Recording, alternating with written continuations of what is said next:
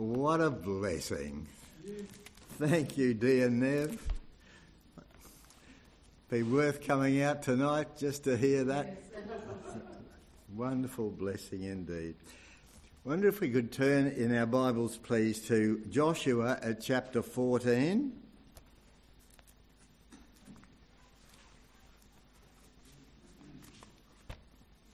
Joshua 14. And I'm going to ask Ashish if he would stand up and read to uh, read for us, please, from verse 6 to verse 15. Joshua 14, verses 6 to 15. Please, Ashish. If, turn round. If you turn round, I think people will hear you better. Just be, Joshua chapter 14, verses 6 to 15. 15. Joshua chapter 14, verses 6 to 15. Then the children of Judah came unto Joshua in Gilgal, and Caleb the son of Jephunneh the Kenizzite said unto him, Thou knowest the thing that the Lord said unto Moses the man of God concerning me and thee in Kadesh Barnea. Forty years old was I when Moses the servant of the Lord sent me from Kadesh Barnea to espy out the land, and I brought him word again, as it was in my heart. Nevertheless, my brethren that went up with me made the heart of the people melt, but I wholly followed the Lord my God. And Moses sware on that day, saying, Surely the land whereon thy feet have trodden shall be thine inheritance, and thy children's forever, because thou hast wholly followed the Lord my God. And now, behold, the Lord hath kept me alive, as he said, these forty and five years, even since the Lord spake this word unto Moses, while the children of Israel wandered in the de- in the wilderness. And now, lo, I am this day fourscore and five years old. As yet I am as strong this day as I was in the day that Moses sent me. As my strength was then, even so is my strength now, for war, both to go out and to come in. Now therefore give me this mountain whereof the Lord spake in that day. For thou heardest in that day how the Anakims were in there, and how the and that the cities were great and fenced. If so be the Lord will be with me, then I shall be able to drive them out as the Lord said. And Joshua blessed him, and gave unto Caleb the son of Jephunneh Hebron for an, inherit, for an inheritance. Hebron therefore became the inheritance of Caleb the son of Jephunneh the Kenizzite, Kenizzite unto this day, because that he wholly followed the Lord God of Israel. Thank you. Oh, sorry, I'm stopping you from finishing. Verse 15 as well.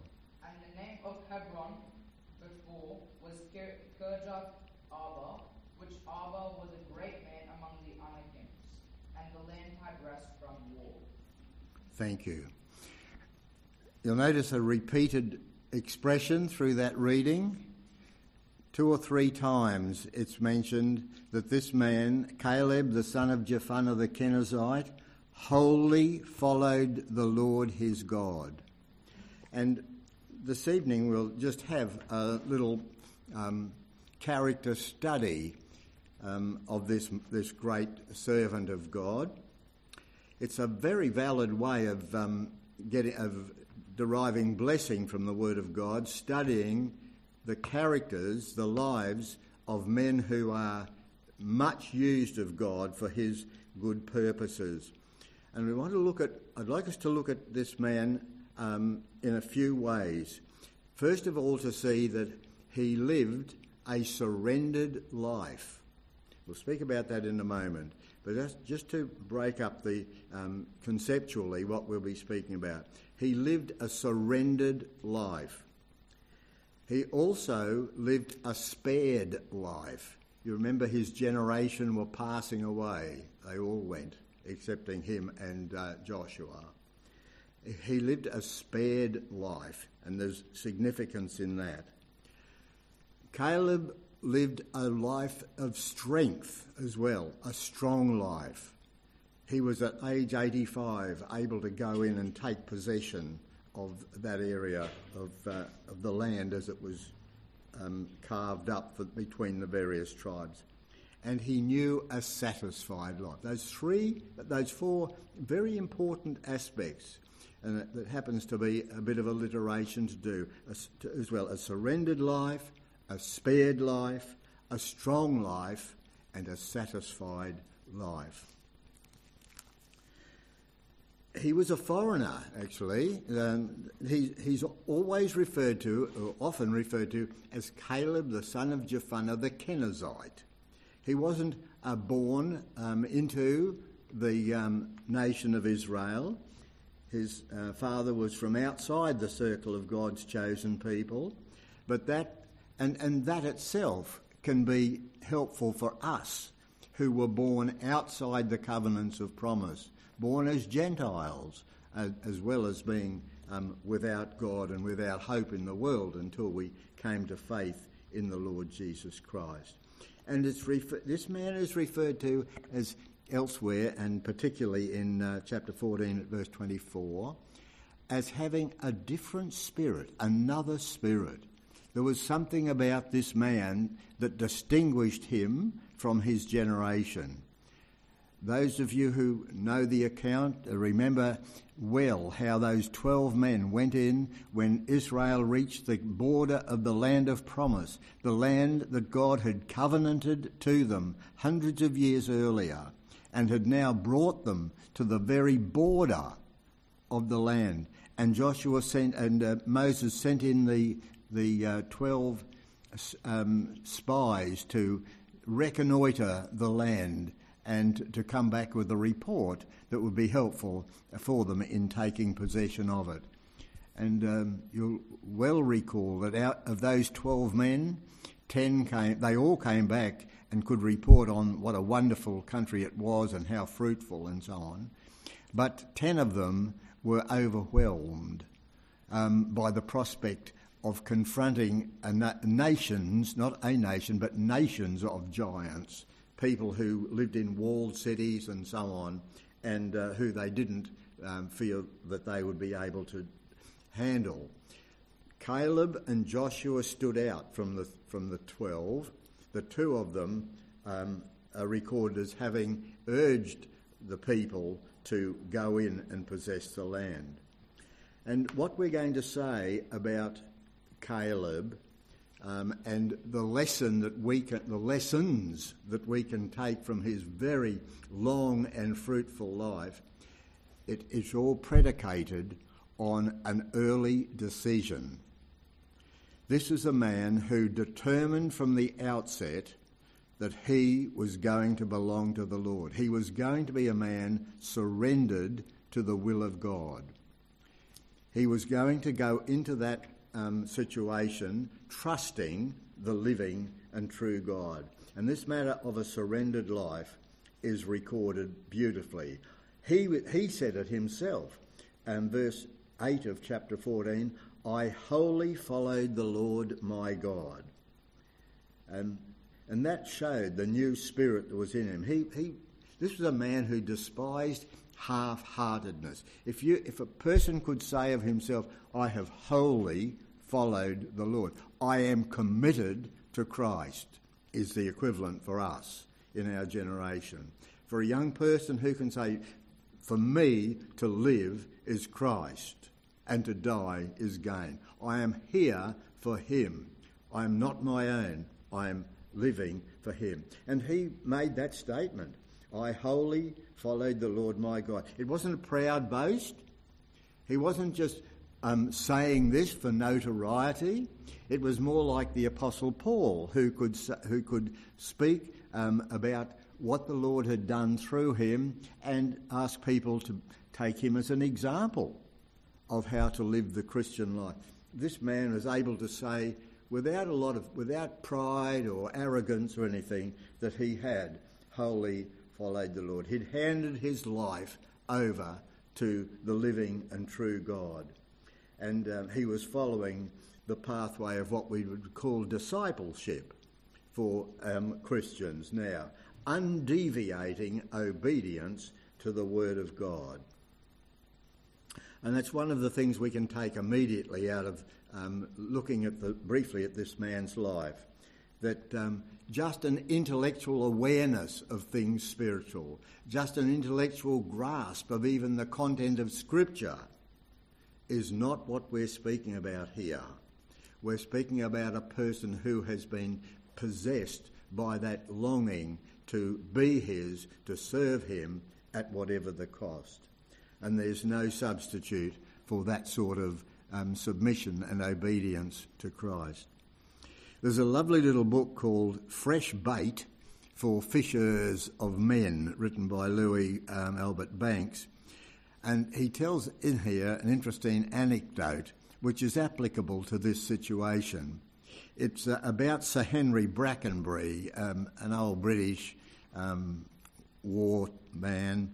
He, w- he was a military attache in Paris, actually, and he was conversing in those days with another famous statesman called Gambetta. And Gambetta said to him words to this effect In these days, there are only two things a soldier needs to know he must know how to march and he must know how to shoot. Sir Henry's response was rather quick and to the point. Um, he, the, uh, Sir Henry replied, I beg your pardon, but you've forgotten the most important thing of all. To a French attache, that probably wasn't very easy to swallow. But uh, he said, Oh, what is that?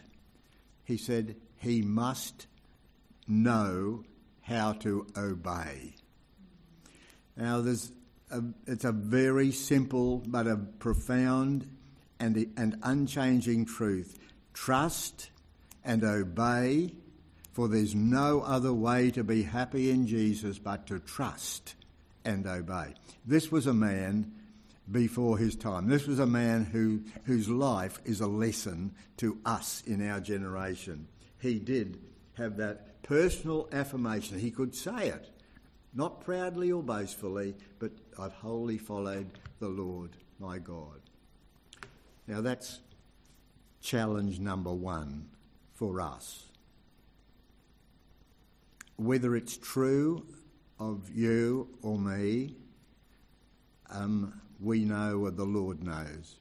If we have decide, wholly decided to follow the Lord Jesus. I remember when Karen, um, whose surname eludes me now, was being baptised, she, um, she had as that verse um, that she was going to follow Jesus, no turning back, no turning back. That's the language of Caleb, the son of Jephunneh the Kenizzite. And he could say that from the heart, he could bear testimony to that. It's one thing, though, for a man to be able to say it, but the Bible also has not only his affirmation, but Moses attesting to that truth. Moses, the friend of God, he could say at verse 9 of chapter 14, You have wholly followed the Lord my God. Now, Moses was an insightful man. Moses was wisely um, endowed by the Lord to lead it, to lead the nation and uh, have Joshua as his offsider, but also to have chosen this man Caleb to be one amongst those who went into the land as spies. And Moses was probably the best equipped person in that generation to make a judgment about him. And he was able to say that and attest to the truth of what um, Caleb himself was able to claim. And it's one thing for us to be able to bear a testimony of what we think about our own standing before the Lord. But does it stand up to scrutiny of somebody who's got spiritual perception, somebody who's in touch with heaven, who can observe the life that we're living and can come, uh, come up with either an affirmation or the reverse concerning us. So it was um, affirmed by him, it was attested to by Moses, but the greatest and most important thing of all was it was acclaimed, that truth was acclaimed by God Himself. God could say, Caleb, the son of Jephunneh, has, whole, has followed me fully. Numbers 14:24.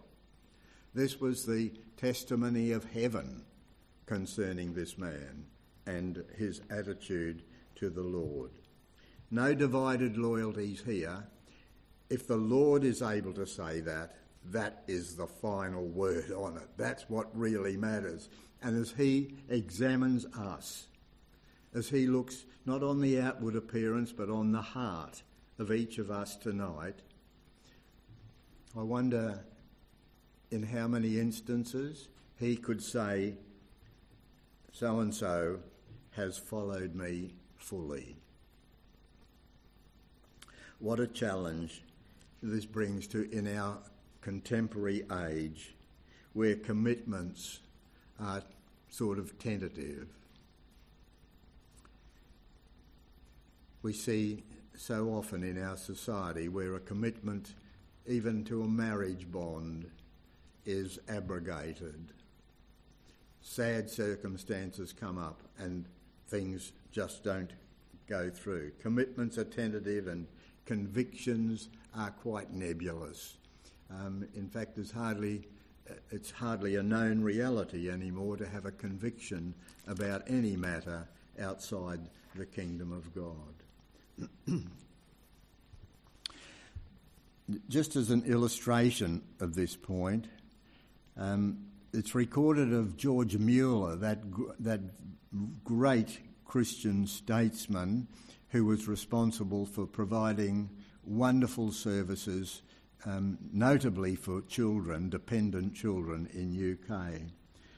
Um, and I came across this, this quote from um, a British weekly of many years ago. And this, I'll read it to you. One asked the secret of his service. George Mueller said, There was a day when I died, utterly died and as he spoke, he bent lower and lower until he almost touched the floor. Died to George Mueller, his opinions, preferences, tastes, and will. Died to the world, its approval or censure. Died to the approval or blame even of my brethren and friends. And since then I have studied only to show myself approved unto God. That's the sort of thing that we're speaking about here in relation to Caleb. It was a surrendered life. He was yielded to the Lord. He also knew us what we can call a spared life. At verse 10 of chapter 14, he could write, The Lord has kept me alive. This is speaking uh, 45 years after the promise was made to him, after the, um, the foray into the promised land had been carried out. The Lord has kept me alive. And those words, I suppose, refer primarily to his longevity, but they can't be limited to that because we see Caleb was a man who never stopped growing.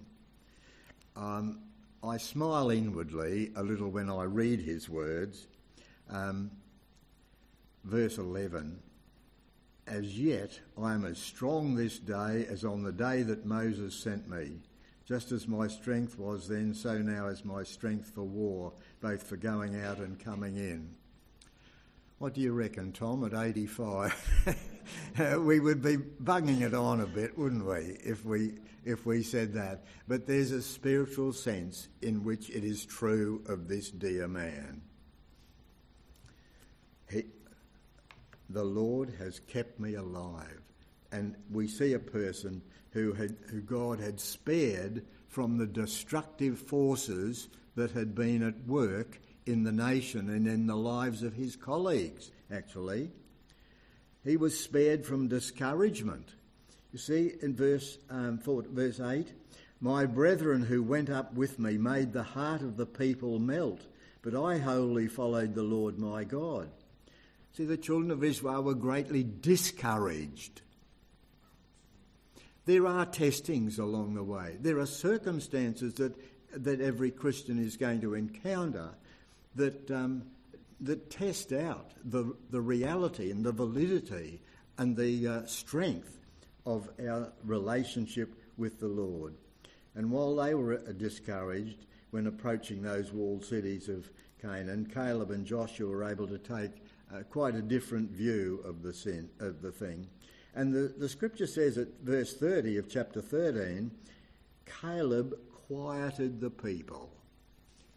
There was something about this brother that enabled him to bring a tranquility to the situation that was fomented with um, concern, with worry, with terror, um, and disappointment, and so on. But he was spared from that sort of discouragement. We've got here, 45 years after that event, a man who's still saying, Give me this mountain to possess it.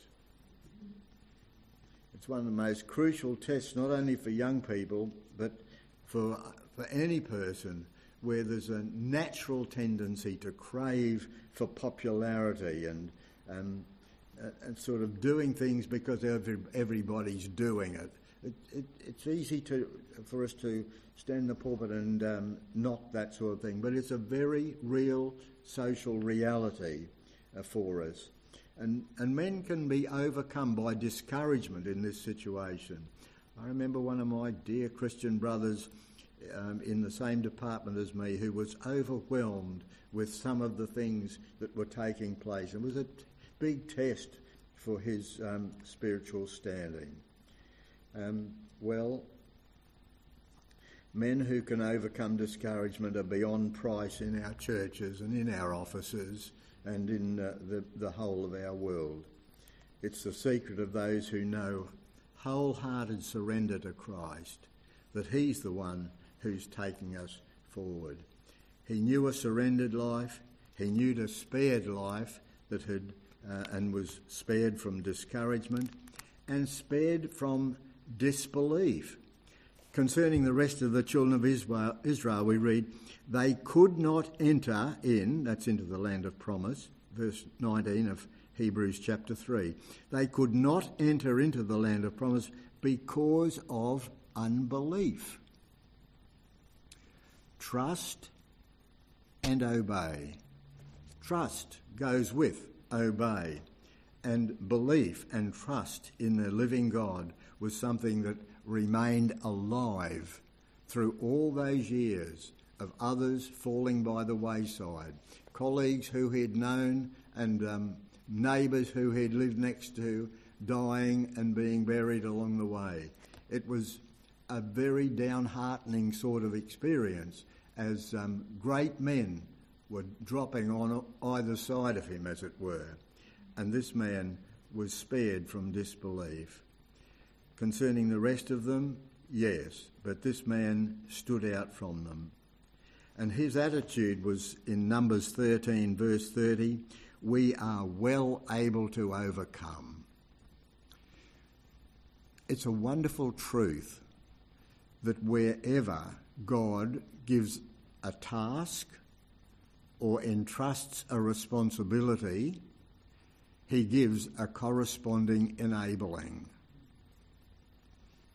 Remember it, young people, that when his calling is upon you in respect of anything, any ministry, any service, it's not a matter of how hard you can try, it's a matter of if the Lord has directed it, the Lord will give the enabling and the guidance to bring about that which he desired.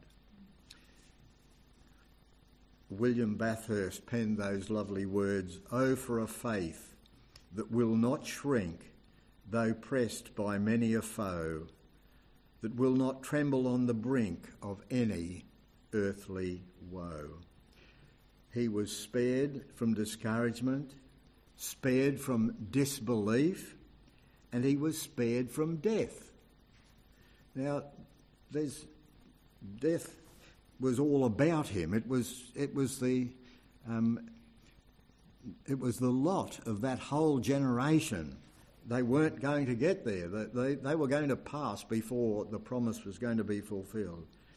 Joshua and Caleb remained alive of the men who went to spy out the land. Numbers 14:38. Moses died. All those 20 years of age and older had died, with the exception of Joshua and this man Caleb. And the New Testament confirms this with these solemn words in Hebrews 3:17, whose corpses fell in the wilderness. Paul, in his reference to the same fact, adds, Now all these things happened to them as examples, and they were written for our admonition, on whom the ends of the ages have come. 1 Corinthians 10, verse 11. That principle of death applies today. Paul warns us in Romans 8:13, if you live according to the flesh, you will die. But if by the Spirit you put to death the deeds of the body, you will live. And again, we have the wages of sin is death, but the gift of God is eternal life through our Lord Jesus Christ. In this sense, death for the believer is not talking about eternal death, but it means spiritual barrenness. And there's a big danger of us moving forward through the years of our lives and them being marked just by existence, but spiritual barrenness. That was not so for this man.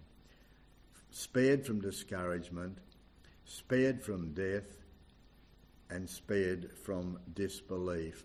Look, I'd love to go on and speak about um, his the strength of his life and that his, it was a satisfied life. We'll have to leave those um, segments of what we can say about this man till later, but just to take on board those two important factors of the four.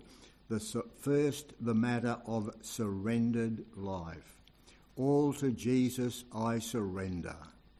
All to Him I freely give. That's the language. That's Caleb language. That's God honouring language. That's Saul of Tarsus on, when he gets on the road to Damascus and is met by the Lord. It's that sort of language.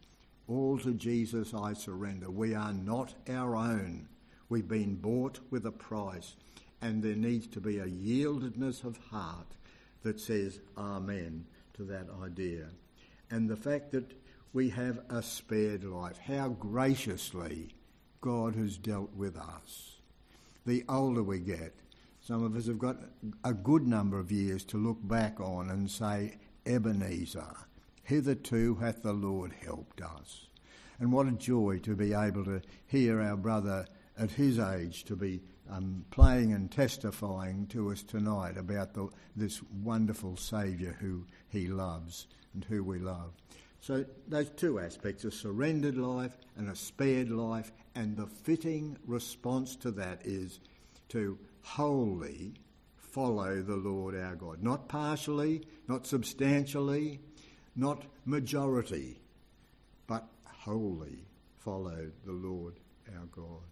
Loving Father, how we thank you for your great grace to us, the wonder of the salvation that you have provided, the cost that has been, pra- the price that has been paid for us to be redeemed, for us to be able to speak of the gift of God being eternal life through our Lord Jesus Christ. These are wonders for which we thank you. And Lord, you know the frailty of our flesh, you know the limits of our humanity. And we pray to you tonight for one another that we might be a company of those who will say at the outset that it's our purpose to wholly follow you. We are looking to you, looking to our Lord Jesus Christ and proclaiming He is Lord. He is Lord, He is Lord, He's risen from the dead and He is Lord, and every knee shall bow, and we bow the knee of our hearts tonight, Lord, and pray that you will rule over us and take us forward and sustain us through the years of our, our lives, that we might serve you in the capacity and the changing capacities that you entrust to us and go forward into the fullness of the blessing of the gospel of our Lord Jesus Christ. Now unto him who is able to keep us from falling and to present us faultless before the presence of his glory with exceeding joy. To the only wise God, our Saviour, be glory and majesty, dominion and power, now and forevermore. Amen.